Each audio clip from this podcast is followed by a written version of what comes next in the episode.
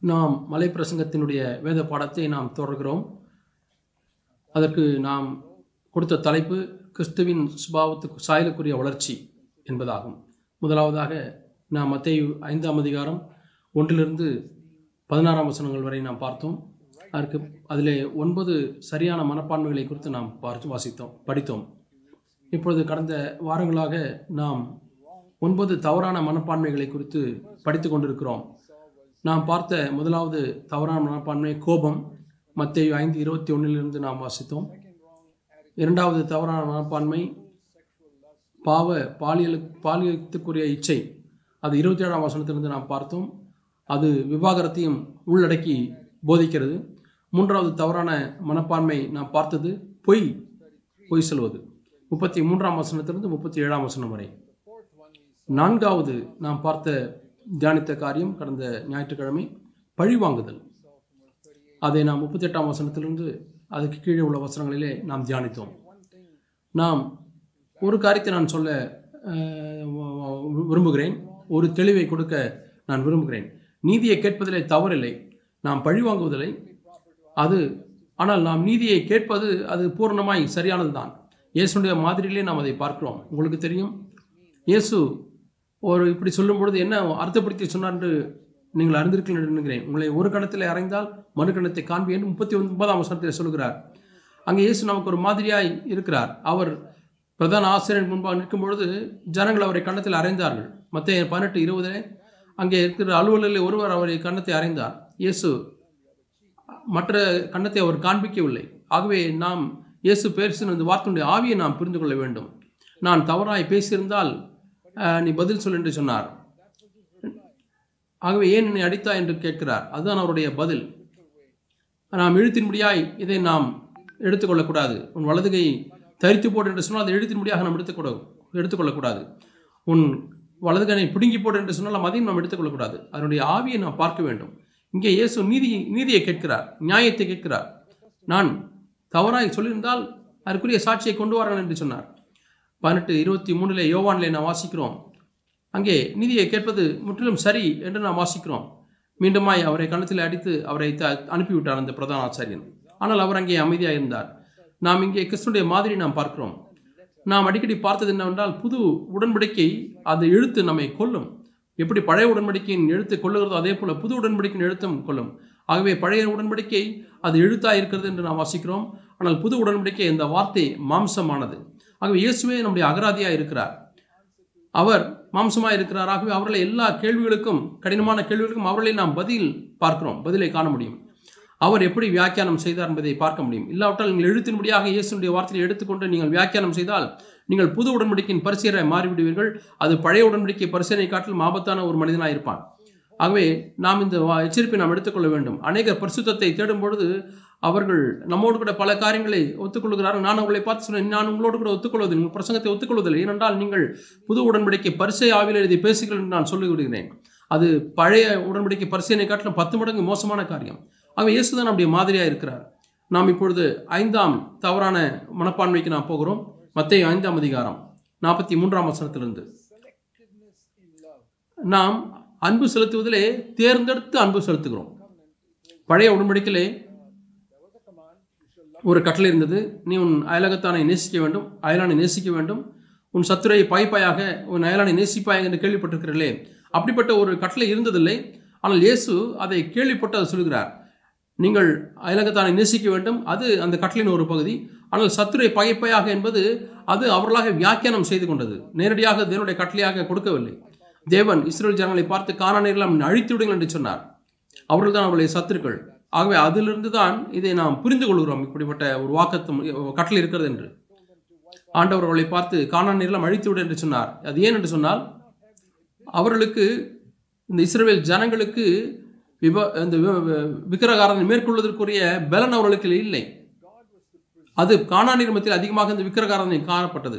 தேவன் தமக்கென்று தூய்மையான சாட்சியை அவருடைய நாமத்திற்காக அவர் ஏற்படுத்த விரும்புகிறார். அந்த ஒரு நாளிலே அந்த இஸ்ரேல் தேசத்தின் மூலமாக தேவகுமாரன் இந்த பூமிக்கு வர வேண்டும். பாவத்தை பா பூமிக்குரிய பாவம் உலகத்தாருடைய பாவத்தை சுமந்து தீர்க்கும்படியாக விரு- வர வேண்டும் என்பதை அவர் விரும்பினார். ஆயிரத்தி ஐநூறு ஆண்டுகளாக அந்த தேசத்தை அவர் ஆயத்தப்படுத்தினார். அந்த தேசமானது இயேசு கிறிஸ்துவை ஏற்றுக்கொள்வதற்காக.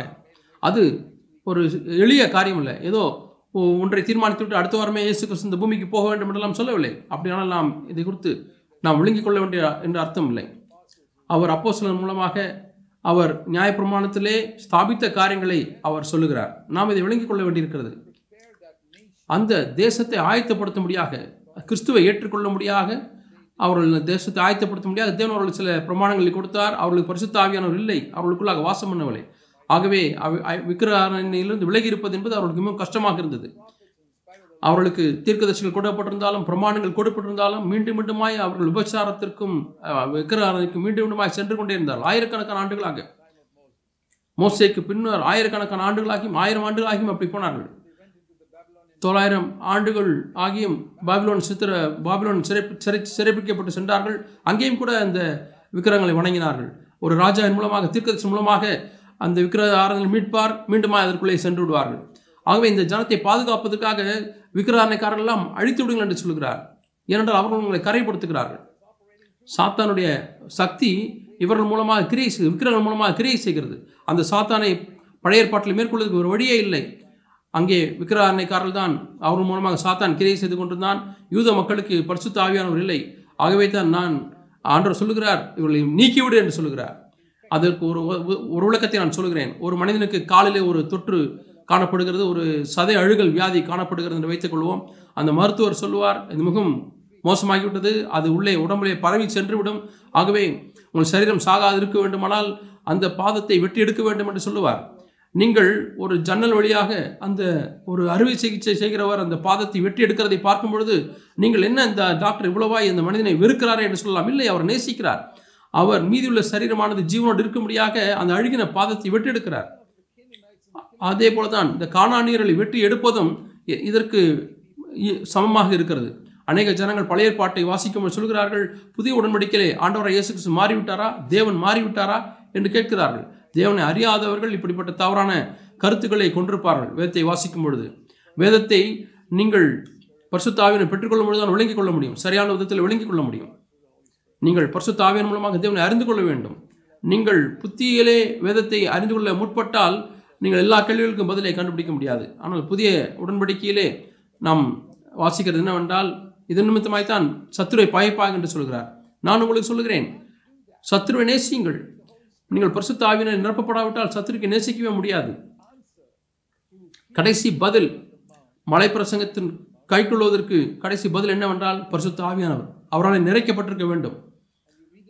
நீங்கள் மலை பிரசங்கத்தை பசி வாசிக்கும் பொழுது மோசையின் பிரமாணத்தை போல நீங்கள் வாசித்தால் அது கூடாது அது கூடாது கூடாது. ஏனென்றால் பழைய உடன்படிக்கை கூடாத காரியமாக இருந்தது மனிதனும் அதை இமா கற்பனை செய்து கொள்கிறான். கிறிஸ்தவர்களும் அநேக குழுக்களிலே சொல்கிறார்கள் இவைகளெல்லாம் நாம் கைக்கொள்ள முடியாது என்று சொல்கிறார் நான் அவர்களை பெயரை குறிப்பிட விரும்பவில்லை. இந்த எல்லாம் கிறிஸ்தவர்களுக்கு அல்ல அது யூத மக்களுக்கு என்று சொல்கிறார்கள் அந்த ஒரு சிலர் அதை எப்படி கூ- அழைக்கிறார்கள் சொன்னால் அது யூத குப்பை தொட்டி என்று சொல்கிறார்கள் இதையெல்லாம் கை கொள்ள முடியவில்லையோ அந்த கற்பனைகள் எல்லாம் குப்பை தொட்டிலே போட்டு விடுவது யூதர்களுக்கு தான் அது என்று சொல்லிவிடுவது. அது நல்ல ஒரு வாசகம் தான் ஆகவே மலைப்பிரசங்கத்தை கைப்பிடிப்பதற்கு கை கொள்வதற்கு என்ன பதில் பிரியமானவர்களே? கடைசியாக இயேசு சொன்னார் அந்த மலைப்பிரசங்கத்தின் முடிவிலே சொல்லுகிறார் கேளுங்கள். மத்திய ஏழு ஏழு கேளுங்கள் உங்களுக்கு கொடுக்கப்படும் என்று சொல்கிறார் நீங்கள் எதை எதை கேட்க வேண்டும்? நல்ல வரங்களை கேட்க வேண்டும். அந்த நல்ல வரங்கள் என்ன? இந்த வசனத்தை லூக்கா பதினோராம் அதிகாரம் பதிமூன்றாம் வசனத்தோடு ஒப்பிட்டு பாருங்கள் அது பரிசுத்த ஆவியானவர். மத்திய ஏழாம் அதிகாரத்தை முதல் ஒரு சில வசனங்களை நீங்கள் ஒப்பிட்டு பார்க்க வேண்டும். லூக்கா பதினோராம் அதிகாரம் பதிமூன்றிலிருந்து நீங்கள் அதை ஒப்பிட்டு பாருங்கள். பரிசு ஆவியானவர் சொல்கிறார் நீங்கள் கேட்டால் அதை பெற்றுக்கொள்வீர்கள்.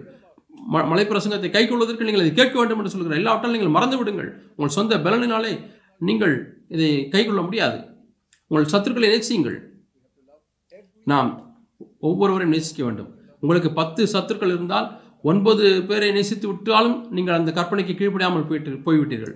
பத்து மக்கள் உங்களுக்கு சத்துருக்களாக இருக்கிறார்கள் என்று சொன்னால் அவர்கள் எல்லாரையும் நீங்கள் நேசிக்க வேண்டும். ஒரு உண்மையான கிறிஸ்தவனுக்கு சத்ருவே இல்லை. பிசாசை தவிர எபேசியர் ஆறாம் அதிகாரத்திலே பத்துலேருந்து பன்னெண்டு வரை வசனங்கள் வரை நாம் வாசிக்கிறோம். மாம்சத்தோடும் ரத்தத்தோடும் நமக்கு போராட்டம் இல்லை. நமக்கு அந்தகார லோகாதிபதிகளோடும் துறைத்தனங்களும் மதிகளோடும் நமக்கு போராட்டம். நீங்கள் மெய்யான சிஷ்யனாக இருந்தால் உங்கள் இருதயத்திலே எந்த ஒரு சத்துரும் இந்த பூமியில் உங்களுக்கு இருக்கக்கூடாது. நீங்கள் கிறிஸ்துவனுடைய சிஷ்யராக இருக்கிறீர்கள். எந்த அளவுக்கு நீங்கள் அதிகமாக இந்த சத்தியத்தை அறிவிக்கிறீர்களோ சமரசம் செய்யாதபடி உங்களுக்கு ஒரு சத்துரும் கூட இருக்கக்கூடாது. இயேசு கிறிஸ்துக்கு அநேக சத்துருக்கள் இருந்தார்கள் அதிகபட்சமான சத்துருக்கள் இருந்தார்கள். அவரை கொலை செய்தார்கள். ஒவ்வொருவரையும் இயேசு நேசித்தார். அவரை பிடிக்கும்படியாக படைவீரன் ஒருவன் வந்தான். பேதுரு அவனுடைய கதவை காதை வெட்டினான். உடனடியாக இயேசு அவனை காதை சுகமாக்கி ஒட்ட வைத்தார். அ- அன்பின் வெளிப்பாடு எவ்வளவு நேர்த்தியாக இருக்கிறது என்று பார்த்தீர்களா? என்னுடைய உணர்வு என்னவென்றால் அந்த மார்க்கு மார்க்கோ சென்றதான அந்த வேலைக்காரன் கண்டிப்பாக அவன் குணமாக்கப்பட்டவன் பரலோகத்தில் இருப்பான். கண்டிப்பாக. கண்டிப்பாக பரலோகத்தில் இருப்பான். பேதுருக்கு நன்றி. அவன் காதை வெட்டினதுக்காக பேதுருக்கு நன்றி என்றால் தேவன் அவனை மாற்றி விட்டார் அந்த மனிதன் அப்படிதான் சொல்லுவான். பேதுருவே உமக்கு நன்றி. நீர் என் காதை வெட்டாவிட்டால் நான் மலர் மாறி இருக்க மாட்டேன் என்று சொல்லுவார். ஆகவே நண்பர்களை சத்துருக்களை சிணைப்பது நல்லது. உங்களை உபத்திரப்படுத்துகிறவர்கள் உங்கள் அலுவலகத்திலே உங்களுக்கு கஷ்டம் செய்ய கொடுக்கிறவர்கள் உறவினர்கள் மாமியார் அல்லது அந்தி கிறிஸ்துக்கள் உங்களுடைய வாழ்க்கையை மிகவும் கஷ்டமானதாக மாற்றுகிறார்கள். ஏனென்றால் நீங்கள் தேவனுக்கு கண்டு கிறிஸ்துவுக்கு கண்டு சாட்சியாக இருக்கிறீர்கள் நீங்கள் அவர்களுக்காக ஜெபிக்க வேண்டும். இல்லாவிட்டால் நீங்கள் தேவனுடைய கட்டளைக்கு நீங்கள் கீழ்ப்படியாமல் போகிறீர்கள். நீங்கள் இந்த கற்பனையை கீழ்க்க கைக்கொள்ள வேண்டுமானால் உங்களை சு- உபத்திரப்படுத்துவதற்காக நீங்கள் ஜெபிக்க வேண்டும். ஏதாவது ஒரு விதத்தில் உங்களுக்கு கஷ்டங்களை கொடுக்கிறார்களா? ஆண்டவரே அவள் ஜ ரச்சிக்கப்பட வேண்டும் என்று ஜெபிக்க வேண்டும். அதான் நாம் ஜபிக்க வேண்டிய சிறந்த ஜெபமானது. இன்னும் ஒரு சில மா- மா- ஒரு சில மாதங்கள் முன்பாக என்னுடைய வீட்டுக்கு உடைத்து திருடர்கள் உள்ளே புகுந்து புகுந்து விட்டார்கள். அங்கே உள்ளே வைரமோ நகையோ எதுவும் அவர்களால் கண்டுபிடிக்க விடலை அவர்கள் நகையை தேடினார்கள் ஒருவேளை பணத்தை தேடினார்கள். இந்த இரண்டுமே அங்கே இல்லை. எந்த நகைகளும் அங்கே இல்லை. என்னுடைய துணைவியார் நகைகளை அணிவதில்லை. அவர்கள் மதிப்பான எதையும் அங்கே பார்க்கவில்லை. அவர்கள் ஏமாந்து போ ஏமாந்து போனார்கள். நான் அவர்களுக்காக நான் ஜெபித்து கொண்டே இருக்கிறேன். ஆண்டவரே அதிலே ஒருவராகிலும் ஆண்டவரை நான் பரலோகத்தில் நான் பார்க்க வேண்டும். எத்தனை பேர் என்று எனக்கு தெரியாது. ஆண்டவரே ஒருவராகிலும் ஆண்டவரே நான் மனதிரும்ப வேண்டும் என்று நான் ஜெபிக்கிறேன். நான் பல சமயங்களில் நான் ஜெபித்து கொண்டே இருக்கிறேன் அவர்களுக்காக. கடந்த மாதங்களிலே ஆண்டவரே அதில் ஏதாவது ஒரு விதத்தில் ஆண்டவரே ஒருவரையாவது பரலோகத்துக்கு கொண்டு வர மாண்டவரே. அந்த நபரை ஆண்டவரே பிடித்துக் கொள்ள மாண்டவரே. சுவிசேஷத்தை கேட்க வேண்டும் ஆண்டவரே ஒரு நாளிலே நான் அவரை பரலத்தை சந்திக்க வேண்டும். நான் அவரை கட்டி அணைத்துக் கொள்வேன். அவர் சொல்வார் சகோதரே ஜாக் அவர்களை உங்கள் வீட்டுக்கு நான் திருட வராமல் இருந்தால் நான் ரசிக்கப்பட்டிருக்க மாட்டேன். எவ்வளவு ஆஹ், குதூகலமாக இருக்கும் பரவசமாக இருக்கும். ஆகவே உங்களுக்காக உங்களை உபத்திரப்படுத்துகிறவர்களுக்கு துன்பப்படுத்துகிறவர்களுக்காக ஜெபித்துக் கொள்ளுங்கள். அப்பொழுது நீங்கள் பரலோகத்தில் உள்ள பிதாவுக்கு நீங்கள் புத்திரராக இருப்பீர்கள் தேவனுடைய பிள்ளையாய் மாறுவதற்கு இது வழி அல்ல இல்லை நீங்கள் இதை தவறாய் விளங்கிக் கொள்ள வேண்டாம். தேவனுடைய பிள்ளையாய் நீங்கள் மாறுவதற்கு யோவான் ஒன்று பன்னிரெண்டிலே வாசிக்கிறோம். அவரை ஏற்றுக்கொண்டால் எத்தனை பேர்களோ அத்தனை பேர்களும் தேவனுடைய பிள்ளைகளாக அதிகாரம் கொடுத்தார் என்று வாசிக்கிறோம். அதுதான் நேர்த்தியான ஒரு மொழிபெயர்ப்பு. என்ஏஎஸ்பி என்ற ஆங்கில வேதாந்தத்திலே அப்படி போடப்பட்டிருக்கிறது. மற்ற மொழிபெயர்ப்புகள் வேறு விதமாக போடப்பட்டிருக்கிறது. ஆகவே தேவனுடைய பிள்ளைகளை மாறுவதற்கு நம்முடைய பாவங்களிலிருந்து மனம் திரும்ப வேண்டும். ஆண்டவர் இயேசுக்கு ரச்சகராக ஏற்றுக்கொள்ள வேண்டும். கடந்த கால பாவங்களுக்கு மன்னிக்கப்பட வேண்டும். அப்பொழுது நாம் தேவனுடைய ராஜ்யத்துக்குள்ளாக நாம் ஆவிலே நாம் பிறக்கிறோம். மாம்சத்தின் சித்தன்படி அல்ல மனுஷ சித்தத்தின்படியும் அல்ல தேவனுடைய வல்லமினாலே நாம் பிறக்கிறோம். ஆனால் ஒரு குழந்தை ஒரு சிறு பிள்ளையாக இருக்கிறது. அந்த குழந்தை வளர்ந்து ஒரு மகனாய் மாற வேண்டும். இந்த வசனத்தில் வாசிக்கிறோம் நீங்கள் புத்திரராய் மாற வேண்டுமானால் நீங்கள் வளர வேண்டும். அப்படியானால் நீங்கள் உங்கள் சத்துருக்களை நேசிக்க வேண்டும். நீங்கள் உங்களை துன்பப்படுத்துகிறவர்களுக்காக ஜெபிக்க வேண்டும். உங்களை தவறாய் சாதமாய் பயன்படுத்த விரும்புகிறவர்களை நீங்கள் நன்றாக நடத்துங்கள். அவர்களை நீங்கள் உங்களை பாய்க்கிறவர்களை நீங்கள் நேசியுங்கள். ஆகவே அதனுடைய நோக்கம் என்னவென்றால் நாம் பிதாவினுடைய புத்திரன் என்பதை அவர்கள் விளங்க அறிந்து கொள்ள வேண்டும். இதுதான் நிறுவனம் அத்தாட்சி. நான் வளர்கிறோம் என்பதற்கு இதுதான் அத்தாட்சி. நீங்கள் உங்களுடைய சத்துருக்களை நேசிக்கவில்லை என்றால் நீங்கள் மறுபடியும் பிறக்கவில்லை என்று சொல்லவில்லை. நீங்கள் வளராத பிள்ளையாக இருக்கிறீர்கள். நீங்கள் அப்படியே இருக்கக்கூடாது. நேர்மையாக நான் சொல்லுகிறேன். நீங்கள் ரட்சிப்பு எழுந்து என்று நான் சொல்லவில்லை. ஒரு தவறான மனப்பான்மை இரக்கமற்ற ஒரு மனப்பான்மை அது தேவனிடத்திலிருந்து வரக்கூடியது அல்ல. இரக்கமில்லாத இடம் நரகம்தான். உங்களுக்கு இரக்கம் யார் மீதாவது குறைவுபட்டது என்று சொன்னால் நீங்கள் உங்களை தவறாய் நடத்தினவர்களிடத்திலே உங்களுக்கு அஹ், இரக்கமில்லை என்று சொன்னால் உங்கள் உள்ளத்திலே கொஞ்சம் பரலோக நரகம் இருக்கிறது. அநேக விசுவாசிகள் இரக்கம் இல்லாதவர்களாக இருக்கும் பொழுது கொஞ்சம் இரக்கம் புரியும் பொழுது அந்த இடமானது நரகத்தால் இருக்கிறது நிறைந்திருக்குது சில பேர் மனைவியிடத்திலே மகளிடத்திலே இரக்கமுள்ளவர்களாக இருக்கிறார்கள். அவர்களுக்கு அப்படி இரக்கம் இல்லாதவர்களுக்கு நரகத்தின் ஒரு பகுதி அவர்களுக்குள்ளாக இருக்கிறது என்று நாம் சொல்லலாம். எங்கெல்லாம் பூமியிலே நீங்கள் இங்கேயும் அங்கேயும் இரக்கத்தை பார்க்கிறீர்களோ தேவனுடைய பிள்ளைகள் இருக்கிறாள் இருக்கிறார்கள் என்று அர்த்தம். ஆனால் நரகம் அங்கே இரக்கமில்லாத இடம். நரகம் என்பது இறக்கமே இல்லை. பரலோகம் என்பது இறக்கத்தால் நிறைந்திருக்கக்கூடிய இடம். அவை பரிசுத்த ஆவியானவர் உங்களுக்கு உள்ளே வரும்பொழுது உங்களை இரக்கமுள்ளவர்களாய் மாற்றுகிறார்.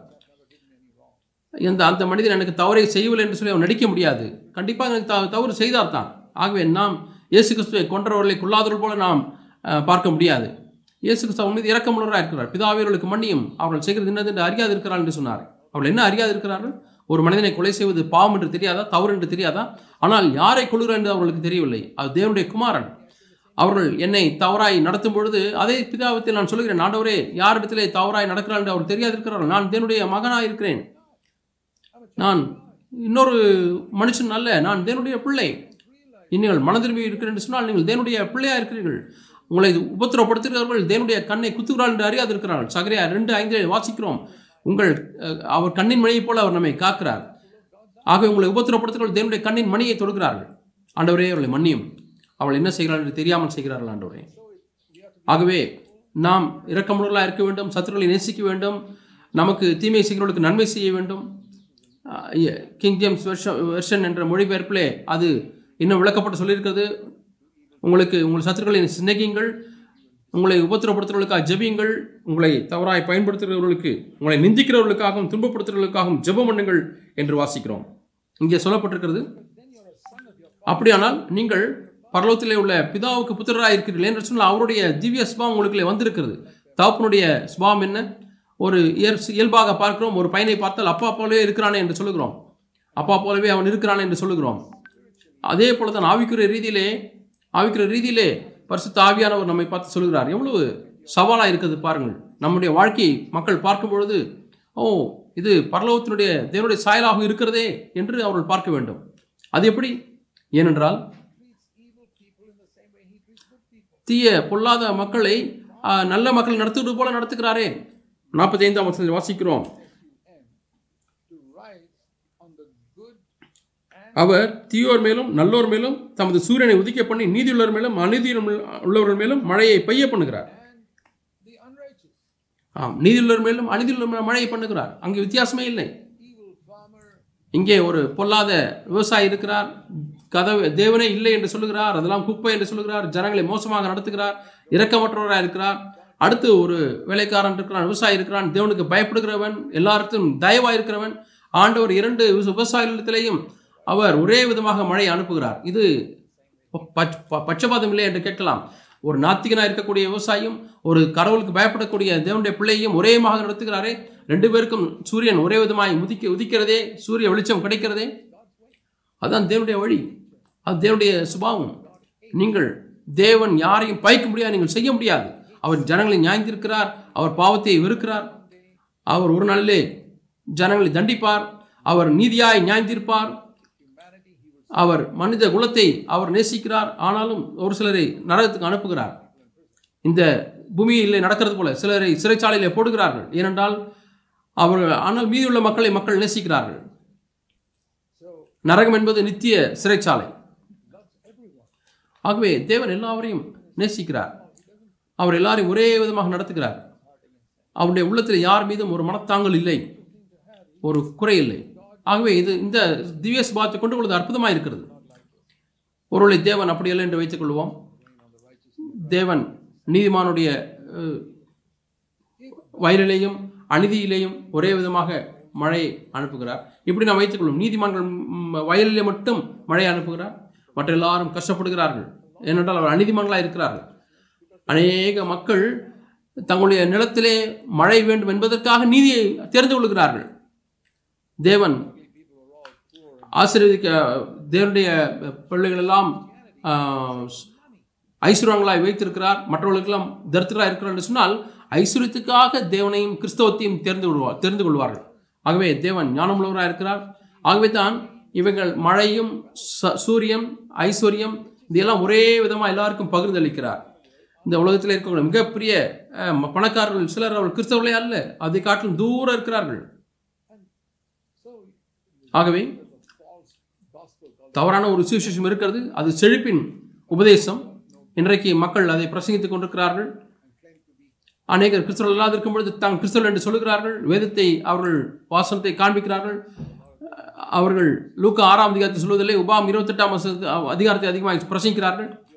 அவர்கள் நீங்கள் ஆண்டவரை பின்பற்றினால் நீங்கள் ஐஸ்வரன்களை மாறுவீர்கள் என்று சொல்லுகிறார்கள். ஆகவே தசமாத்தை கொடுங்கள் என்று சொல்லுகிறார்கள். ஆனால் புதிய ஏற்பாட்டிலே தசமாவத்தை குறித்த வாசி வார்த்தை இல்லை. இது ஒரு பொய்யான உபதேசம். தேவன் அஹ், நல்லவர்களாக இருந்தாலும் தீயவர்களாக இருந்தாலும் ஒரே விதமாய் ஆஸ்வதிக்கிறார் நீங்கள் வேதத்தை கவனமாய் வாசியுங்கள். நீங்கள் நீதிமான இருப்பதனாலே ஐஸ்வர்யங்களை மாறுவதில்லை.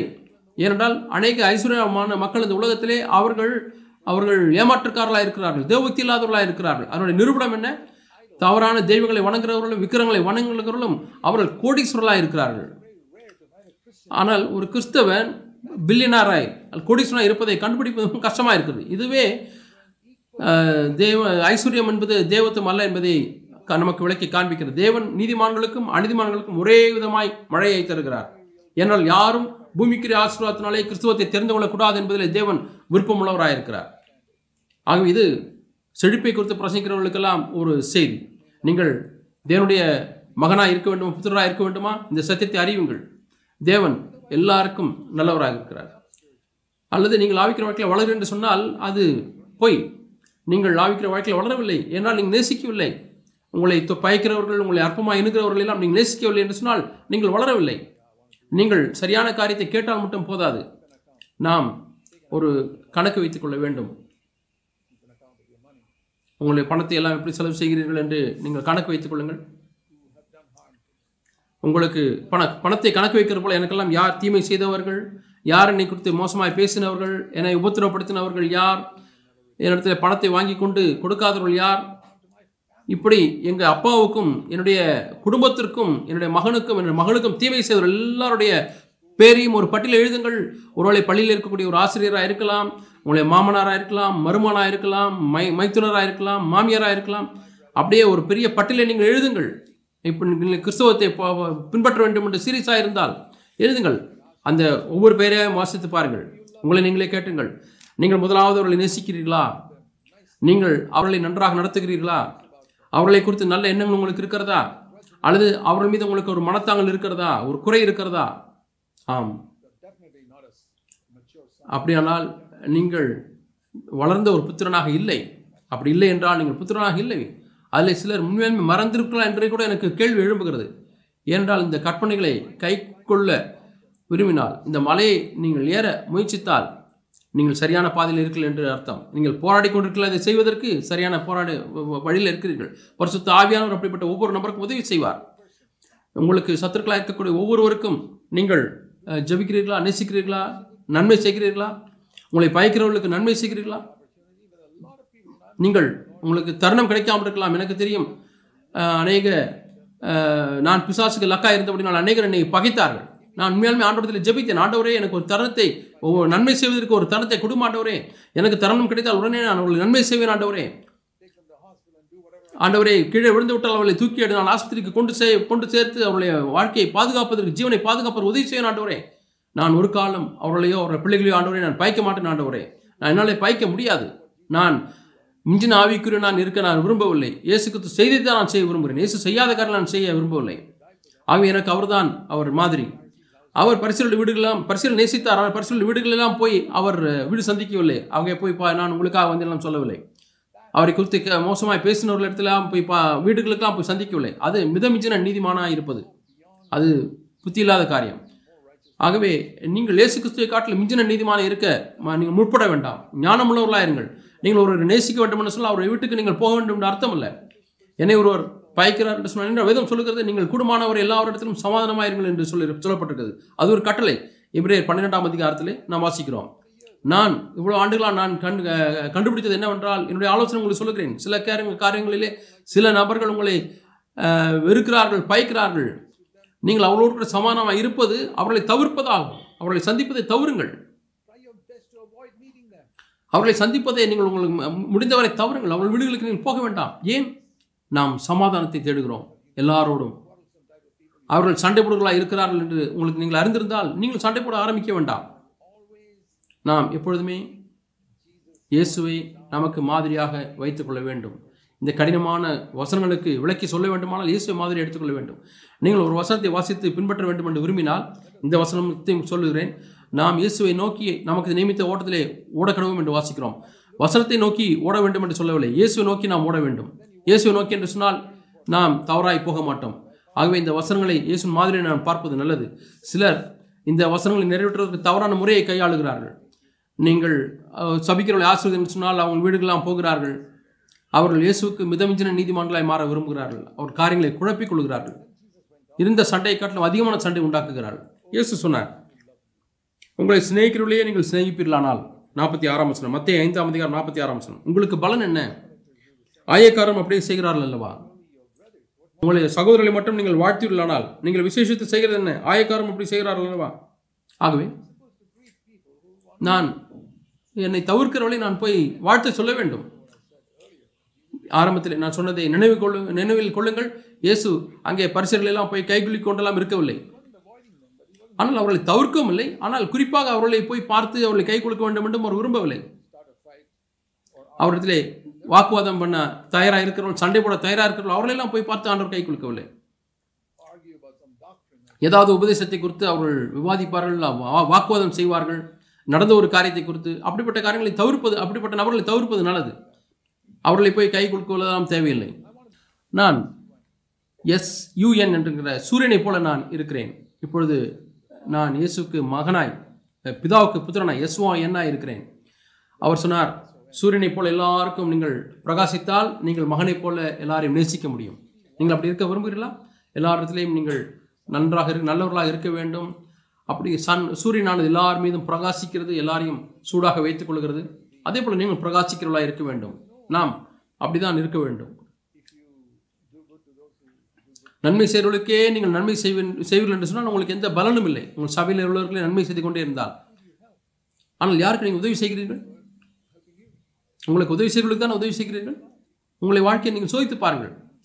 உங்களுக்கு நன்மையாக இருக்கிறவர்களுக்கு நீங்கள் நல்லா நல்ல நல்லவர்களாக இருக்கிறீர்கள். உங்களுக்கு நன்மை செய்தவர்களுக்கு நீங்கள் நன்மை செய்கிறீர்கள். இங்கே என்ன சொல்லப்பட்டிருக்கிறது?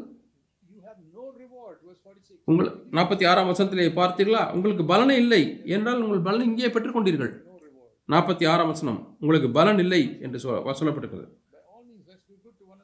நாம் ஒருவருக்கும் நன்மை செய்ய வேண்டும். கலாத்தியர் ஆறிலே செய்ய சொல்கிறது எல்லாருக்கும் நன்மை செய்யுங்கள். குறிப்பாக விசுவாச வீட்டாருக்கு. நமக்கு நம்முடைய சகோதர சகோதரி ஆசீர்வதிக்கவும் உதவி செய்யவும் நமக்கு ஒரு கடமை இருக்கிறது. அதுதான் உண்மையான கிறிஸ்தவனுக்குரிய அடையாளம்.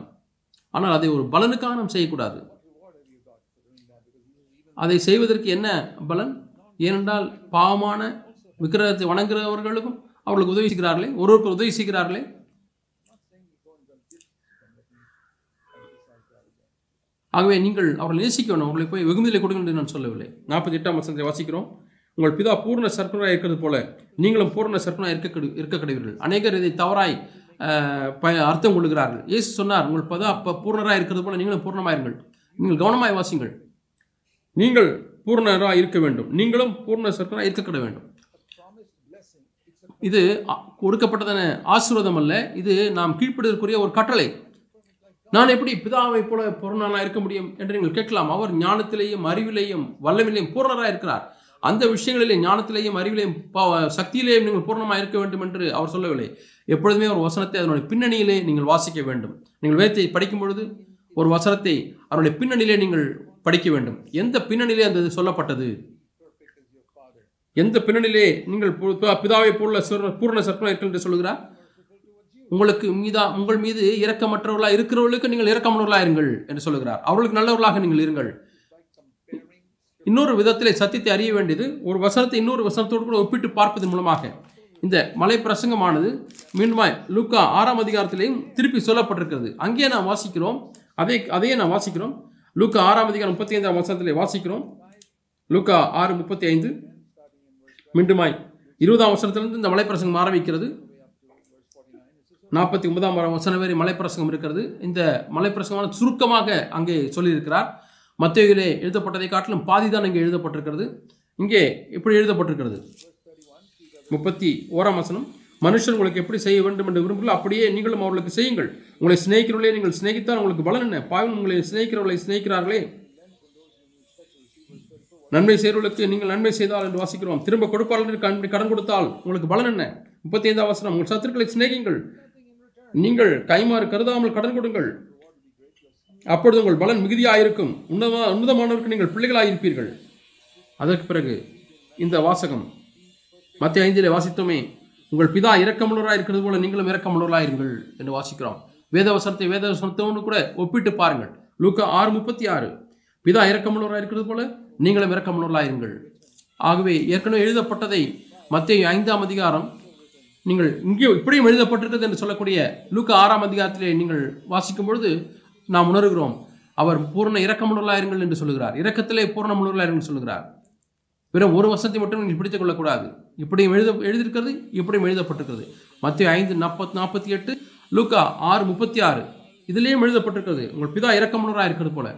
ஆகவே இந்த பகுதியிலே நான் பூர்ணமாக இருக்க முடியும். நான் ஞானத்திலேயும் அறிவிலேயும் வல்லமிலேயும் பூர்ணமாக இருக்கவே முடியாது. நித்தியத்திலே கூட நாம் பூர்ணமானவங்களாக இருக்க போவதில்லை. ஆனால் இரக்கத்திலே நாம் இப்பொழுதே பூர்ணமானவர்களாக இருக்க வேண்டும். அதனுடைய பொருள் என்ன? பத்து பேர் உங்களை வெறுத்தால் அந்த பத்து பேரையும் நீங்கள் நேசிக்க முடியும். ஒன்பது பேரை நான் நேசிக்கிறேன்னு சொல்வதல்ல.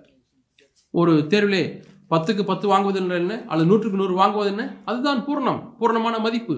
அதை விட அதிகமாக மார்க் வாங்க முடியாது. அவை பத்து சத்துருக்கள் இருக்கிறார்கள். பத்து பேரை நீங்கள் நேசிக்கிறீர்கள். நீங்கள் பூர்ணவான்களாக இருக்கிறீர்கள். ஒன்பது பேரை நீங்கள் நேசித்தால் நீங்கள் பூர்ணவான்களாக இல்லை. இதுதான் அதனுடைய அர்த்தம். பரலோக பிதா பூர்ணராக இருக்கிறது போல. ஆகவே இந்த பின்னணியிலே நீங்கள் வாசிக்க வேண்டும். இன்னும் ஒரு காரியத்தை உங்களுக்கு நான் சொல்ல விரும்புகிறேன். இந்த பழக்கம் அநேக கிறிஸ்தவர்களுக்கு இருக்கிறது. இது போல ஒரு கடினமான வசனம் வரும்பொழுது அது கூடாத காரியம் ஒதுக்கி ஒதுக்கிவிட்டு விட வேண்டாம். அது கூடாத காரியமே அல்ல. நீங்கள் அதை அவர் என்ன சொல்கிறார் என்பதை நீங்கள் தவறாய் விளங்கிக் கொண்டீர்கள். வேத வசனத்தை ஒன்றோடு ஒன்றை ஒப்பிட்டு பாருங்கள். கொஞ்சம் கடின உழைப்பு கொஞ்சம் கஷ்டப்பட்டு நீங்கள் எடுத்து வாசித்து பாருங்கள். அதனுடைய பொருள் என்ன என்று சொல்லி தேவன் பரத்திலிருந்து இதை வெளிப்பாடாக அப்படியே கொடுக்கவில்லை. இது இந்த இந்த வெளிப்பாட்டை நான் பெற்றுக்கொள்ளவில்லை. ஆனால் வேத வசனத்தை நான் கவனமாக நான் வாசித்தேன். லுக்கா ஆறாம் அதிகாரத்தை நான் வாசித்தேன். நான் கொஞ்சம் அதிக நேரத்தை நான் செலவு செய்தேன். அவ்வளோதான் ஐம்பத்தைந்து ஆண்டுக்கு முன்பாக நான் படித்ததை நான் பார்க்கிறேன். ஓ இப்படி இருக்கிறதா? நாம் இரக்கத்திலே பூர்ணவன்களாய் இருக்க வேண்டும். அதை நான் விளங்கிக் கொள்கிறேன். நான் இரக்கமுள்ளவனாய் இருக்க வேண்டும். Luke. நான் இன்னொரு வசனத்தை உங்களுக்கு காண்பிக்க விரும்புகிறேன். லுக்கா ஆறு முப்பத்தி ஐந்திலே அவர் எப்படி அந்த சூரியன் நல்லோர் மேலும் தீயோர் மேலும் உதிக்கிறது என்று சொல்கிறார் தேவன் நன்றி அறியாதவர்களுக்கும் துரோகிகளுக்கும் நன்மை செய்கிறார். நாம் இந்த உலகமானது நன்றி அறியாத துரோகிகளால் நிறைந்திருக்கக்கூடிய உலகத்திலே உலகத்தினால சூழப்பட்டிருக்கிறோம். நன்றி அறியாத துரோகிகள். சிலர் துரோகிகளாக இருக்கிறார்கள். அவர்களுக்கு நன்மை செய்யுங்கள் செய்தால் மறந்து விடுவார்கள் எனக்கு அப்படிப்பட்ட அனுபவம் பல சமயங்களில் ஏற்பட்டிருக்கிறது. நன்றி அறியாதவர்கள். எவ்வளவோ நன்மை செய்வீர்கள். கொஞ்சம் வருஷம் கழித்து அது அவர்களுக்கு ஞாபகத்தில் கூட இருக்காது. அவள் எல்லா நன்மைகளும் மறந்து விடுவார்கள் நன்றி அறியாதவர்கள். அவர்கள் துரோகிகள். அவர்களை நான் எப்படி நடத்த வேண்டும்? இங்கே சொல்லப்பட்டிருக்கிறது. தேவன் ரு- ஆறு முப்பத்தி ஐந்து தேவன் நன்றி அறியாதவர்களுக்கும் துரோகிகளுக்கும் நன்மை செய்கிறவராக இருக்கிறார். நீங்கள் பரலோக பிதாவை போல இருக்க வேண்டுமா? நீங்கள் எஸ்ஓஎன் என்று சொல்லப்படுகிற பரலோக தகப்பனுக்கு புத்திராக இருக்க வேண்டுமா? அப்படியானால் நீங்கள் எஸ்யுஎன் என்ற சூரியனைப் போல இருக்க வேண்டும். துரோகிகளுக்கும் நன்றி அறியாதவர்களுக்கும் நீங்கள் நல் பிரகாசிக்கிறவர்களாக நன்மை செல்லாக இருக்க வேண்டும். நன்றியுள்ளவர்களாக இருக்க வேண்டும். ஆகவே நாம் ஐந்தாவது அதிக தவறான மனப்பான்மை அன்பு கூறுவதிலே தேர்ந்தெடுத்து அன்பு கூறுவது என்று நாம் பார்த்தோம். இப்பொழுது மத்திய ஆறாம் அதிகாரம் ஒன்றிலிருந்து பதினெட்டு வசனங்கள் வரை நாம் வாசிக்கிறோம். இன்னொரு தவறான மனப்பான்மை. அது என்னவென்றால் மனிதனுடைய கனத்தை தேடுதல். இதில் மூன்று பகுதிகளிலே அவர் பேசுகிறார். ஒன்று கொடுக்கிற விஷயம் இன்னொன்று ஜெபிக்கிற விஷயம் இன்னொன்று உபவாசிக்கிற விஷயம். இந்த மூன்று பகுதிகளிலுமே அவர் மனிதனுடைய கனத்தை தேடுவதை குறித்து பேசுகிறார். மீண்டுமாய் நாம் இங்கே சில பகுதிகளை நாம் பார்க்கிறோம். அங்கே கிறிஸ்தவர்கள் இதை சீரியஸாக எடுப்பதே இல்லை. உதாரணமாக கொடுப்பதில்லை. நீங்கள் கொடுக்கும் பொழுது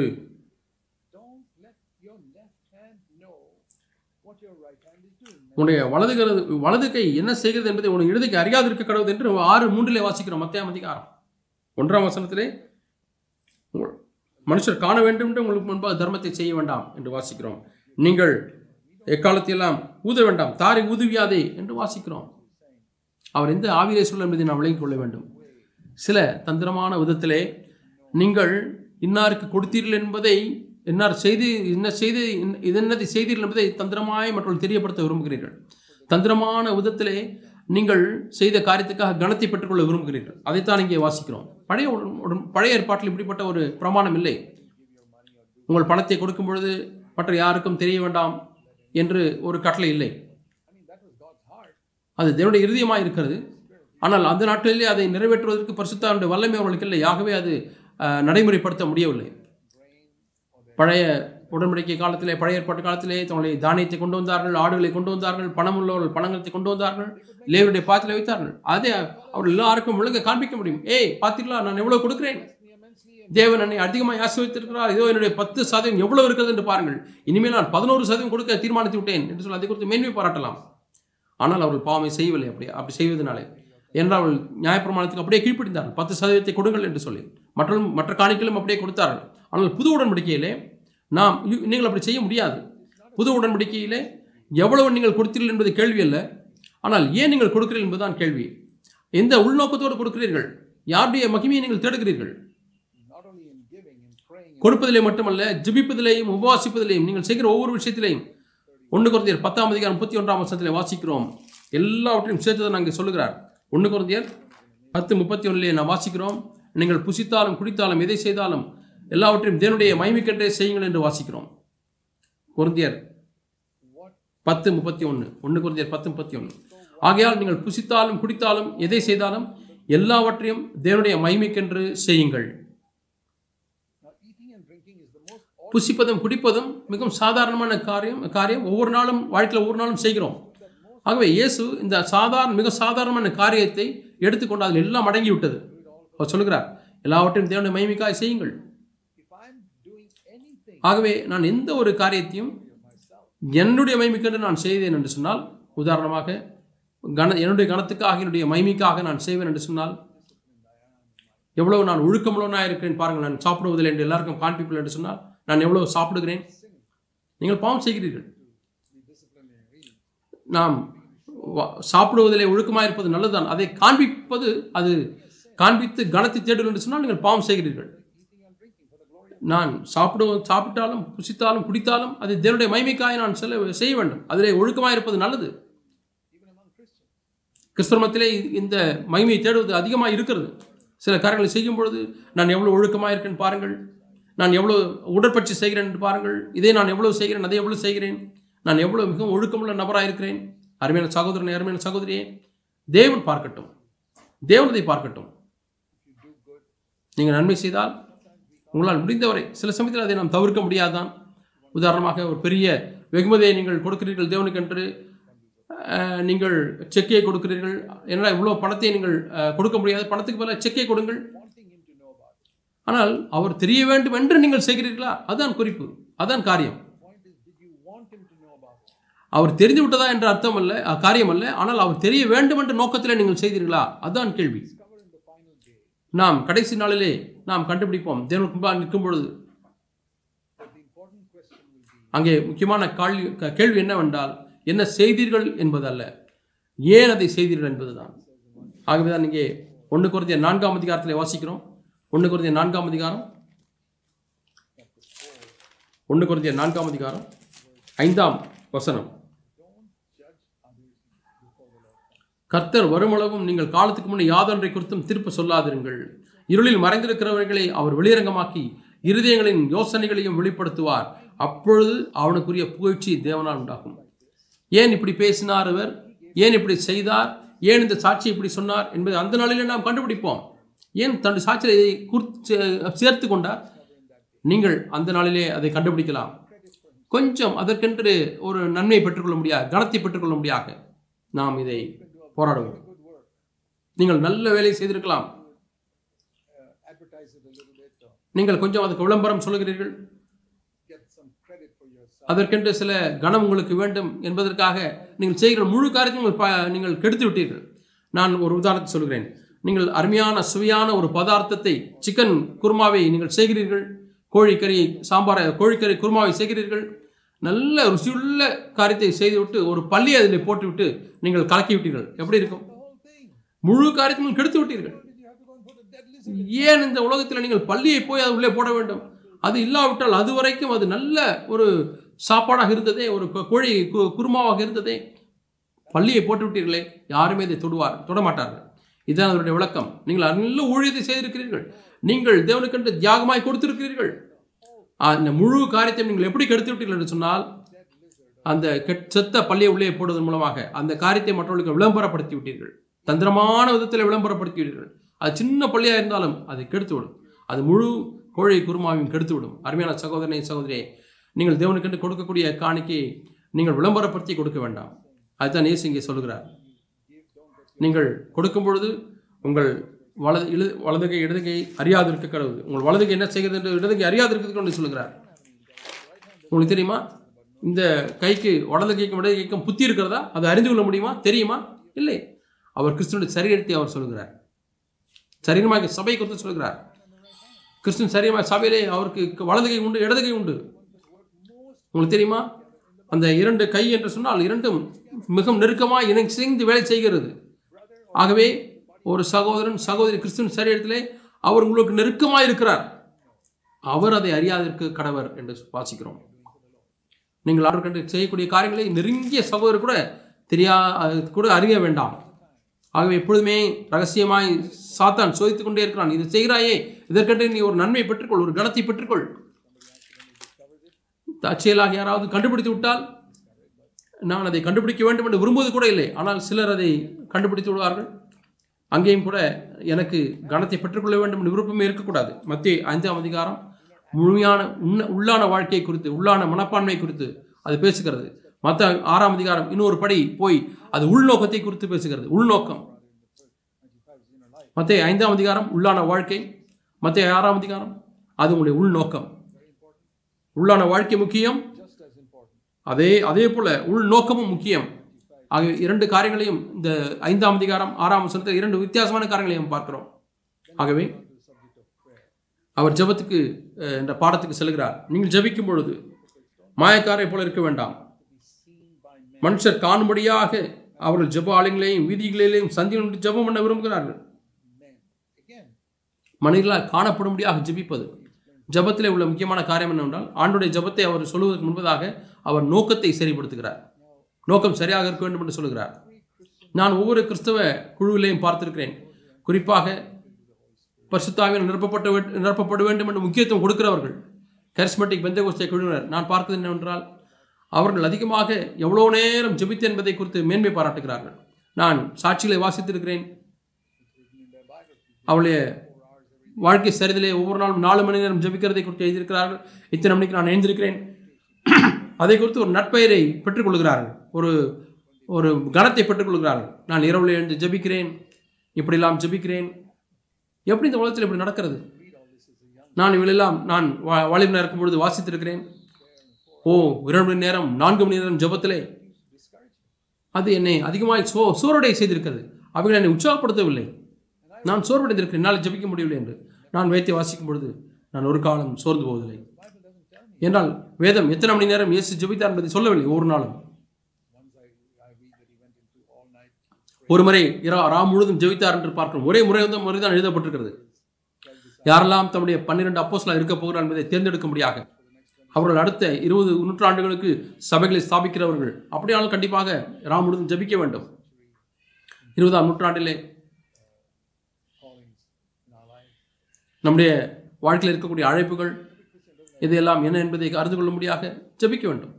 ஒரு கிறிஸ்தவன் ஒரு நாள் கூட ராம் முழுதும் ஜெபிக்க தேவையில்லை. எந்த நேரங்களில் இயேசு ஜபித்தார்? அதிகாலையிலே ஜெபித்தார் என்று வாசிக்கிறோம். எந்த சூழ்நிலை தேவ சித்தத்தை கண்டுபிடிக்க முடியாது ஆனால் இவைகளிலே நாம் மிகவும் க- கவனமுள்ளவர்களாக இருக்க வேண்டும். இரண்டு மணி நேரம் ஒரு நாள் ஜெபிக்கிறேன் என்று சொல்ல வேண்டுமா? ஜனங்களிடத்திலே நான்கு மணி நேரம் சொன்ன ஜெபிக்கிறேன் சொன்னால் அவர் உங்கள் வாழ்க்கை செய்தி எழுத போகிறார்களா? இல்லை. சில சமயத்தில் என்னை பார்த்து கேட்கிறார்கள் சகோதரர் ஜாக் அவர்களே நீங்கள் எவ்வளவு நேரம் ஒவ்வொரு நாளும் ஜபிக்கிறீர்கள்? நான் உங்களை பார்த்து கேட்கிறேன் வேதவசனத்துக்கு கீழ்ப்படியாமல் ஆக வேண்டும் என்று நீங்கள் செய்கிறீர்களா என்று கேட்பேன். வேதம் சொல்ல வேண்டாம் என்று சொல்லி இருக்கிறதே மத்திய ஆறாம் அதிகாரம் ஐந்திலிருந்து எட்டாம் வசனம் வரை ஆண்டவர் சொல்லுகிறார் அவளை போல இருக்க வேண்டாம் நான் அப்படி இருக்க மாட்டேன். மத்திய ஆறாம் அதிகாரம் ஆகவே நண்பனே நீ உன்னுடைய கேள்விக்கு நான் பதில் சொல்ல மாட்டேன்னு சொல்லிவிடுவேன். ஆகவே நான் ஒரு ஜெபிக்கிற மனிதன் என்கிறதான ஒரு கணத்தையெல்லாம் பெற்றுக்கொள்ள முயற்சிக்க வேண்டாம். நான் எதற்கும் நான் ஒரு ப- பெயரை நற்பெயரை தேட விரும்புவதில்லை. தேவனுக்கு முன்பாக நான் பரிசுத்தமாக இருக்க வேண்டும். இங்கே பார்த்தீங்களா? நீங்கள் ஜபிக்கும் பொழுது கொடுக்கும் பொழுது எப்படி சொன்னாரோ அதே போல. ஜபிக்கும் பொழுது ரக அந்தரங்கத்திலே பார்க்கிறவர் உங்கள் விலையரங்கமாய் ப- பலனளிப்பார். நீங்கள் தியாகத்தோடு எவ்வளோ கொடுத்தீர்களோ அதற்கேற்றவாறு அவர் பலனளிப்பார். அது ஒரு ஆசீர்வாதமான வாழ்க்கையாக இருக்கும். ஒரு ஆசீர்வாதம் மூலியமாக இருக்கும் அந்த பலன் இருந்தால் அதே போல் ஜபிக்கும் பொழுது நீங்கள் மனிதர்களால் காணப்பட வேண்டும் என்று விரும்ப வேண்டாம். அப்படி காண்ட கண்டால் என்று சொன்னால் அதுதான் பலன். அதற்கு பிறகு வேறு பலமே இல்லை. இரு மணி நேரம் நாலு மணி நேரம் ஜபித்தார் எழுதப்பட்டது. ஏற்கனவே அவருக்கு பலன் கிடைத்துவிட்டது. ஆண்டவரத்தில் போய் பார்க்கும் பொழுது ஆண்டவரை நான் ஜெபித்தேன் சொன்னார். தினமும் ஒரு மணி நேரம் ஜெபித்தேன் ஆண்டவர் என்றால் உனக்கு ஏற்கனவே பலன் கிடைத்து விட்டது என்று சொல்லுவார். பரலோகத்தில் உனக்கு பலன் இல்லை என்று சொல்லுவார். அப்படி கேள்விப்படுவது எவ்வளவு கஷ்டமாக இருக்கும் ஒரு மனிதன் நாலு மணி நேரம் அவர் ஜெபித்து விட்டு விளம்பரப்படுத்தி விட்டார் அவர் ஏற்கனவே ஜனங்களிடத்திலிருந்து அவர் பலனை பெற்றுக்கொண்டார். தேவன்குமார் நிற்கும் பொழுது ஆண்டவரை சொல்லுவார் நீ ஜெபிக்கவில்லை. ஆண்டவரே ஒவ்வொரு நாளும் நான்கு மணி நேரம் நான் ஜெபித்தேன். ஆண்டு சொன்னார் உனக்கு பலன் பூமியிலே கிடைத்து விட்டது என்று சொன்னார். இங்கே உனக்கு பலன் இல்லை என்று சொல்கிறார் இங்கே பார்த்தீங்களா அவர்கள் முழு பலனையும் பெற்றுக்கொண்டார்கள். மத்தேயு ஆறு ஐந்து வாசிக்கிறோம். பலனை அடைந்து தீர்ந்தது என்று மெய்யாகவே உங்களுக்கு சொல்லுகிறேன். பரலோகத்தில் உங்களுக்கு பலன் இல்லை. இது பரிதாபமாக இருக்கும் ஆண்டவரே ஜபத்தினுடைய நோக்கம் என்னவென்றால் நம்மை கிறிஸ்துவை போல மாற்றுவது. அதுதான் என்னுடைய வாழ்க்கையில் கிடைக்கக்கூடிய மிகப்பெரிய ஒரு பலன். ஆண்டவரே இன்னும் அதிகமாக கிறிஸ்துவை போல் நான் மா- மாற வேண்டும். ஆண்டவரே மற்றவர்கள் குணமாக்க குணமாக்கப்பட வேண்டும் என்று ஜெபித்தாலும் ஆசீர்வதிக்கப்பட வேண்டும் என்று ஜெபித்தாலும் ஆண்டவரே நான் இயேசுவை போல நான் இருக்க வேண்டும் ஆண்டவரே. நான் பருவத்தில் பலனை கிடைக்க வேண்டும் என்று கூட நான் ஜெபிப்பதில்லை. நான் ஏன் ஜெபிக்கிறேன்? அது என்னுடைய ரச்சகருடைய திவ்ய ஸ்பாவம் இயேசுடைய ஸ்பாவம் என்னிலே வரும்பொழுது என்னையும் அது ஜெபிக்க முடியாய் செய்கிறது. மற்ற மக்கள் என்னை நான் எவ்வளோ ஜெபிக்கிறேன் என்பதை அறிய வேண்டாம் என்று என்னை என்னை தூண்டுகிறது. அப்படி என்ன தூண்டுகிறது? மத்திய ஐந்தாம் அதிகாரம் உள்ளான வாழ்க்கை மத்திய ஆறாம் அதிகாரம் நாம் செய்யக்கூடிய காரியங்களுடைய உள்நோக்கம் ஏன் ஜெபிக்கிறீர்கள் என்பதுடைய நோக்கம். ஏன் ஜபிக்கல என்பது எவ்வளோ நேரம் ஜெபித்தல் என்பதை காட்டிலும் முக்கியமானது. எதற்காக ஜெபிப்பு ஜபித்தீர்கள் என்பதை காட்டிலும் முக்கியமானது எ- ஏன் ஜபித்தீர்கள்?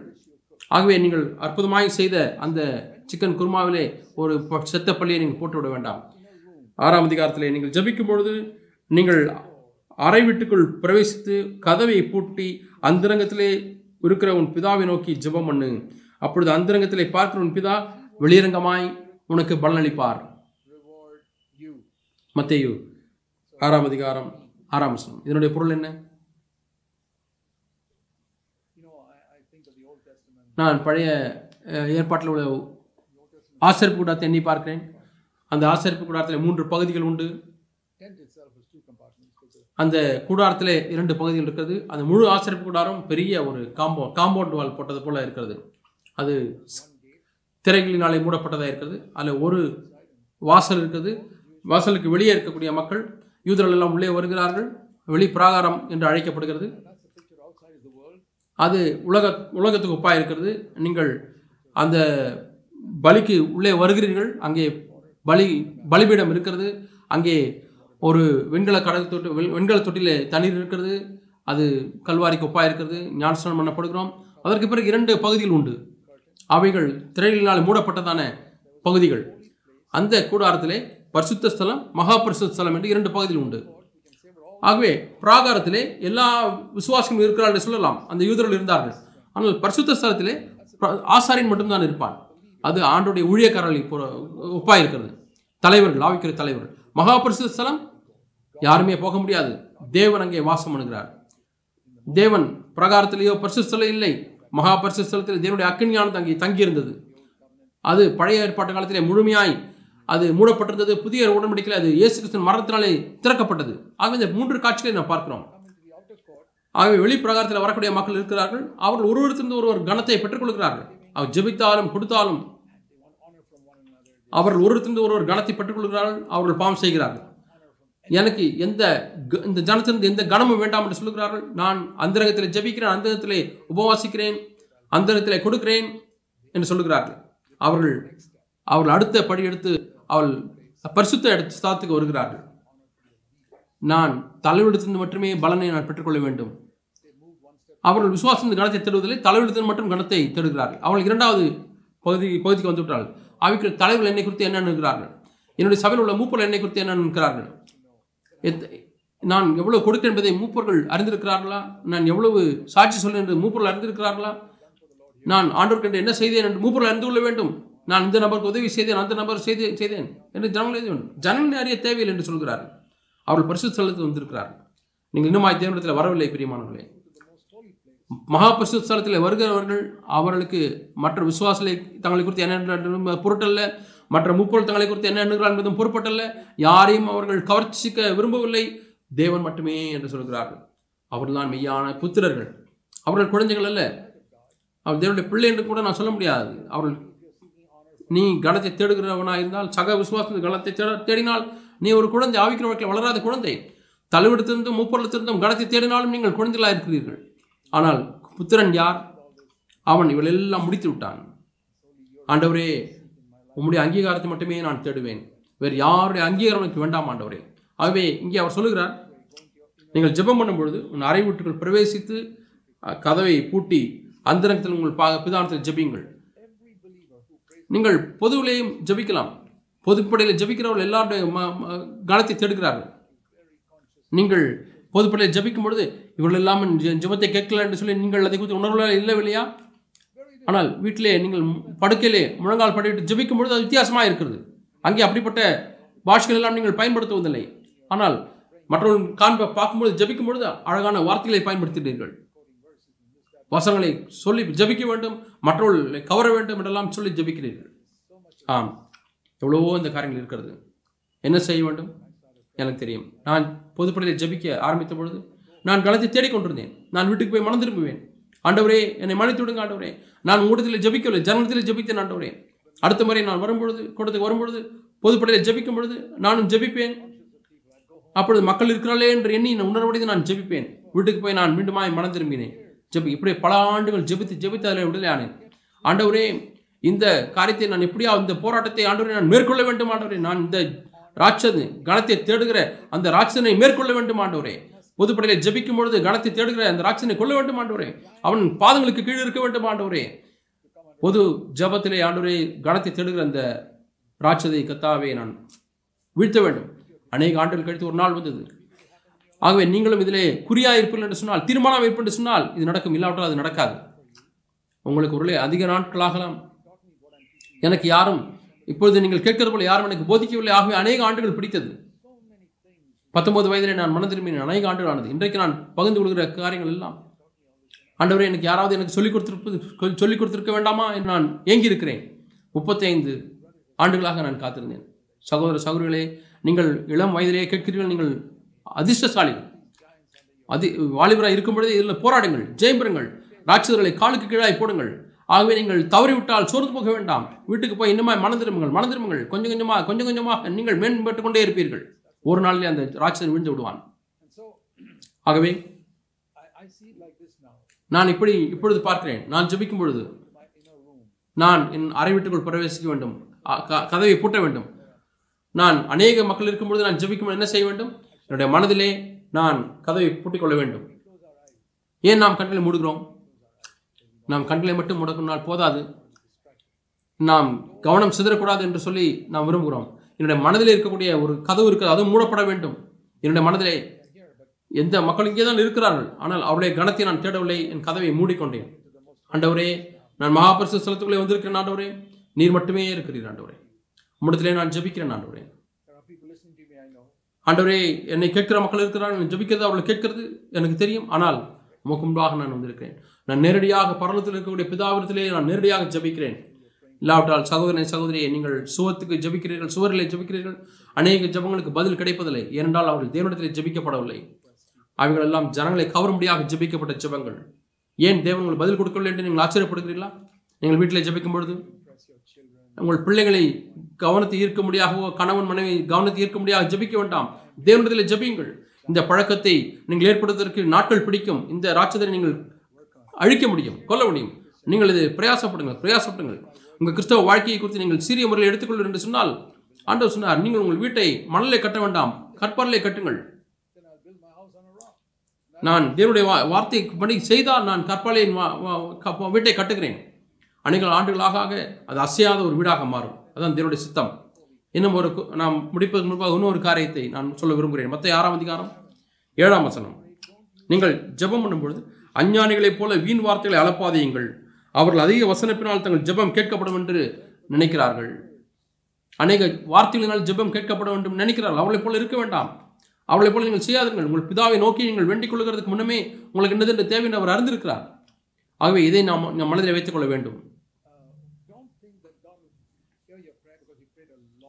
நீங்கள் நீண்ட ஜெபத்தை செய்தபினாலே தேவன் ஜெபத்தை கேட்டான் என்று எண்ண வேண்டாம்.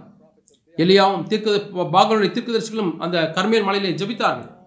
அந்த பாகாலி தீர்க்கதரிசிகள் அநேக நேரம் நீண்ட நேரம் ஜெபித்தால் ஒன்றுமே நடக்கவில்லை. சத்தம் போட்டார்கள் குதித்தார்கள். ஆனால் எலியா ஒரு நிமிஷத்துக்கும் குறைவான ஒரு ஜெபத்தை செய்தார். அக்கினி விழுந்தது. ஆகவே நீங்கள் நீண்ட ஜெபம் செய்வதனால தேவன் கேட்பார் என்று என்ன வேண்டாம்? முழு இரவு ஜெபத்தினாலே ஆண்டு கேட்பார் என்று என்ன வேண்டாம்? அநேக அதுக்கு தூங்க போய்விடலாம். நீங்கள் ஏதோ ஒரு காரியத்தை சாதிக்க வேண்டும் என்று விரும்புகிறீர்கள். நான் வாலிபனாக இருந்தபோது யாரும் எனக்கு கற்றுக் கொடுக்கவில்லை. ஆகவே நாங்கள் ஜனங்கள் பேசுகிறதெல்லாம் கேட்கிறேன். முழு நேரம் ஜபம் என்று சொல்கிறேன். நான் வீட்டிலே போய் என்னுடைய கப்பல்லே நான் முழு நேரம் இரவு ஜெபிக்க வேண்டும் என்று சொல்லி நான் ஜெபிக்க ஆரம்பித்தேன். நான் என்னுடைய படுக்கைக்கு பக்கத்தில் அமர்ந்து நான் ஜெபிக்க ஆரம்பித்தேன். ஆண்டவரே மராத்தன் ஓட்டத்து பந்தயத்தை போல நான் இரவு முழுவதும் ஜெபிக்க வேண்டும் என்று நான் ஜபித்துக் கொண்டிருந்தேன். ஒன்பது மணிக்கு நான் ஆரம்பித்தேன். நான் ஜெபித்தேன் ஜெபித்தேன் ஜெபித்தேன் ஜெபித்தேன். ஓ இப்பொழுது காலையில் ஆயிருக்கும் என்று பார்த்தா ஒன்பதரை தான் ஆனது. நான் திரும்ப தொடர்ந்து ஜெபித்துக் கொண்டே ஜெபித்துக் கொண்டே ஜெபித்துக் கொண்டே இருந்தேன். பத்தரை மணி. எப்போ இது முடிய போகுது? ராவு முடிய போகுது. நான் தீர்மானித்திருந்தேன் என் முழங்காலிலே இருக்க வேண்டும் என்று சொல்லி. நான் நான் தூக்கம் வருகிறது ஆனாலும் விழித்து விழித்து கொண்டே இருந்தேன் கடைசியாக. காலையில் ஆறு மணி. நான் சாதித்து விட்டேன். நான் என்ன சாதித்தேன்? ஒன்றையும் சாதிக்கவில்லை. ஆம் ஒன்றை நான் கற்றுக்கொண்டேன். அப்படிப்பட்ட ஜெபமானது நேரத்தை வீணாக்குவது. வேறு ஏதாவது நான் செய்திருக்கலாம். அது வில்லத்தில் நான் கற்றுக்கொண்டேன். அதுக்கு பிறகு நான் அப்படி முயற்சிக்கவே இல்லை. ஜெபம் என்பது பாரத்தினாலே வர வேண்டும். தேவன் மீது இருக்கக்கூடிய அன்பினாலே வரவில்லை என்றால் பாரத்தினாலே வரவில்லை என்றால் அப்படிப்பட்ட ஜெபம் உங்கள் நேரத்தை வீணாக்குவதாகும். ஆகவே உள்நோக்கம் என்ன? அங்கே பாரம் இருக்கிறதா? இயேசுடைய வாழ்க்கையை பாருங்கள் முப்பது ஆண்டுகள். அவர் எவ்வளவு ஜெபித்தா தெரியுமா? அவர் ஜெபிக்கவில்லை என்று நினைக்கிறீர்களா? அவர் அதிகமாக ஜெபித்திருந்திருப்பார். எனக்கு நிச்சயமாய் நம்புகிறேன். அவர் முப்பது ஆண்டுகள் நன்மை செய்யவில்லையா மக்களுக்கு? செய்திருந்திருப்பார். முப்பது ஆண்டுகளாக அவர் உபாசிக்கவில்லையா அவர் கண்டிப்பாக ஜெபித்திருந்திருப்பார் உபாசித்திருப்பார் நன்மை செய்திருந்திருப்பார். ஆனால் வேதத்தின் பக்கங்களை திரும்பி பார்த்தால் அதை குறித்து நான் ஒன்றுமே வாசிப்பதில்லை. யோவான் சுவிசேஷத்தின் கடைசி பதிலே இன்னும் இயேசு செய்யாத அநேக காரியங்கள் இருக்கிறது. அது எழுதப்பட்டிருந்தால் இந்த உலகம் கொள்ளாது என்று வாசிக்கிறோம். அப்படிப்பட்ட அவ்வளவு புத்தகங்களை இந்த உலகம் கொள்ளாது என்று வாசிக்கிறோம். ஓ ஆண்டவரே எல்லாம் செய்தி என்னெல்லாம் செய்தீர் ஆண்டவரே? அந்த வசதியை வாசியுங்கள். எவ்வளோ காரியங்கள் இயேசு செய்தார். அந்த மூன்றை வருடங்களை குறித்து மட்டும் பேச பேசவில்லை. மூன்று ஆண்டுகளில் செய்யப்பட்ட அநேகங்கள் எழுதப்பட்டிருக்கிறது. ஆனால் முப்பது ஆண்டுகள் ரகசியமான வாழ்க்கை அந்தரங்க வாழ்க்கை. தேவனுக்கு முன்பாக பிதாவுக்கு முன்பாக வாழ்ந்தார். அவர் அவ்வளோ காரியங்களை செய்திருந்தார். ஏனென்று சொன்னால் அவர் தனக்கென்று மகிமையை தேடவில்லை. அதை விளம்பரப்படுத்தவில்லை. நமக்கு இன்றைக்கும் அது தெரியவில்லை. ஆனால் பிதாவான முப்பது ஆண்டுகள் வாழ்க்கையை பார்த்து அவர் சொல்கிறார் இவரன் நேசகுமாரன்.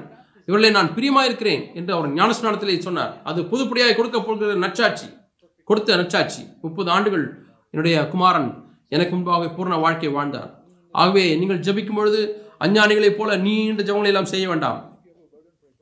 நீங்கள் ஜெபி பா- பாரம் இருந்தால் ஒரு மணி நேரம் ஜபிங்கள் இல்லையா ஒரு நிமிஷம் தான் ஜெபித்தார். அந்த பாரம் இருந்தால் ஒரு நிமிஷம் மட்டும் ஜபிங்கள் ஆகவே அக்கனி ஒரு நிமிஷத்திலே வர முடியும். கண்டிப்பாய் ஆகவே நீண்ட ஜெபங்களுக்கு நான் விரோதமானவன் எவ்வளோ எவ்வளவு முடியுமான ஜபிங்கள் ஆனால் பாரத்தோடு கூட ஜபிங்கள் பழைய பாட்டுக்கால தீர்க்க செல்வத்து வாசிக்கிறோம். அவனுடைய கர்த்தருடைய பாரம் கர்த்தருடைய பாரம் என்று பார்க்கிறோம் ஒன்று பாரம் இன்னொன்று விசுவாசம். உங்களுக்கு பாரம் இல்லை என்று சொன்னால் ஜெபம் பயனற்றது. உங்களுக்கு விசுவாசம் இல்லை என்று சொன்னாலும் ஜெபம் பயன்பன்றது ஆகவே ஆண்டவரே எனக்கு ஒரு பாரத்தை தாரும் ஆண்டவரே. எனக்கு விசுவாசத்தை தாரும் ஆண்டவர் என்று சொன்னால் அந்த ஜெபமானது திறனுள்ள ஜெபமாயிருக்கும். பயனுள்ள ஒரு ஜெபமாயிருக்கும். தேவையில்லாத அஞ்ஞானிகளைப் போல வீண் வார்த்தைகளை எல்லாம் அலல்லி அலல்லி என்றெல்லாம் நீங்கள் ரிப்பீட் பண்ண வேண்டாம். நீங்கள் சொன்னதை திரும்பி சொல்ல வேண்டாம். அநேகருக்கு அல்லலி என்றனுடைய அர்த்த வார்த்தையினுடைய அர்த்தமே தெரியாது. அது தேவனுக்கு துதி என்ற அர்த்தம். நீங்கள் எபிரேயில் சொல்ல வேண்டும் என்று தேவையில்லை. எபிரே பாஷையில் சொல்ல வேண்டும் என்றால் நீங்கள் ஆங்கிலத்தில் சொல்லலாம். பிரைசலாட் அல்லது கர்த்தருக்கு ஸ்தோத்திரம் என்று தமிழில் சொல்லலாம். Hallelujah. என்று சொல்வதை காட்டிலும் கர்த்தருக்கு ஸ்தோத்திரம் கர்த்தரை துதிக்கிறேன் என்று சொல்வது எவ்வளவு அர்த்தமுள்ளதாக இருக்கிறது. ஆகவே எந்த வார்த்தையை பயன்படுத்தி அல்லேலியா சொன்னால் அதிக ஆசீர்வாதம் என்றால் என்ன- என்ன வேண்டாம்? ஒரே ஒரு ஒரு அர்த்தம் என்னவென்றால் ஒரு பயன் என்னவென்றால் பல பாஷைகளை பேசுகிற மக்களே வந்து அலலியா பேசினா எல்லாரும் புரிந்து கொள்வார்கள். அதுதான் அதனுடைய நன்மை. ஆனால் அதே திரும்பி திரும்பி சொல்லிக்கொண்டே வேண்டாம். இப்போ கத்த கர்த்த சோத்திரம் சோத்திரம் சோத்திரம் சோத்திரம் அப்படி சொல்ல வேண்டாம். நீங்கள் அப்படியானால் இயேசுக்கு கீழ்ப்படியாமல் போகிறீர்கள் அப்படி சொல்லும்பொழுது. நீங்கள் ஸ்தோத்திரம் சோத்திரம் சோத்திரம் சோத்திரம் அல்லது அல்லலியோ அல்லலியோ அல்லலியோ சொன்னால் நீங்கள் இயேசுக்கு கீழ்ப்படியாமல் போகிறீர்கள். எத்தனை பேர் விளங்கி கொண்டார்கள் எனக்கு தெரியவில்லை. அநேக கிறிஸ்தவர்கள் இதெல்லாம் வாசித்து விட்டு அவர்கள் மணலிலே தங்கள் வீட்டை கட்டுகிறார்கள். இதை கேட்கிறார்கள் ஆனால் அது கீழ்ப்படிவதில்லை. சரி. நீங்கள் இன்றைக்கு நிறைய காரியங்களை குறித்து கேட்டீர்கள் சகோதர சகோதரிகளே. நீங்கள் வீட்டுக்கு போய் இந்த செய்தி மீண்டுமாய் கேளுங்கள். ஆண்டவரே எனக்கு உதவி செய்யும் என்று கேளுங்கள். பரிசு தாவின வல்லமையை கேளுங்கள். அதை கை கொள்ளுங்கள். தாழ்மை எல்லாவற்றிலும் மேலான காரியம்.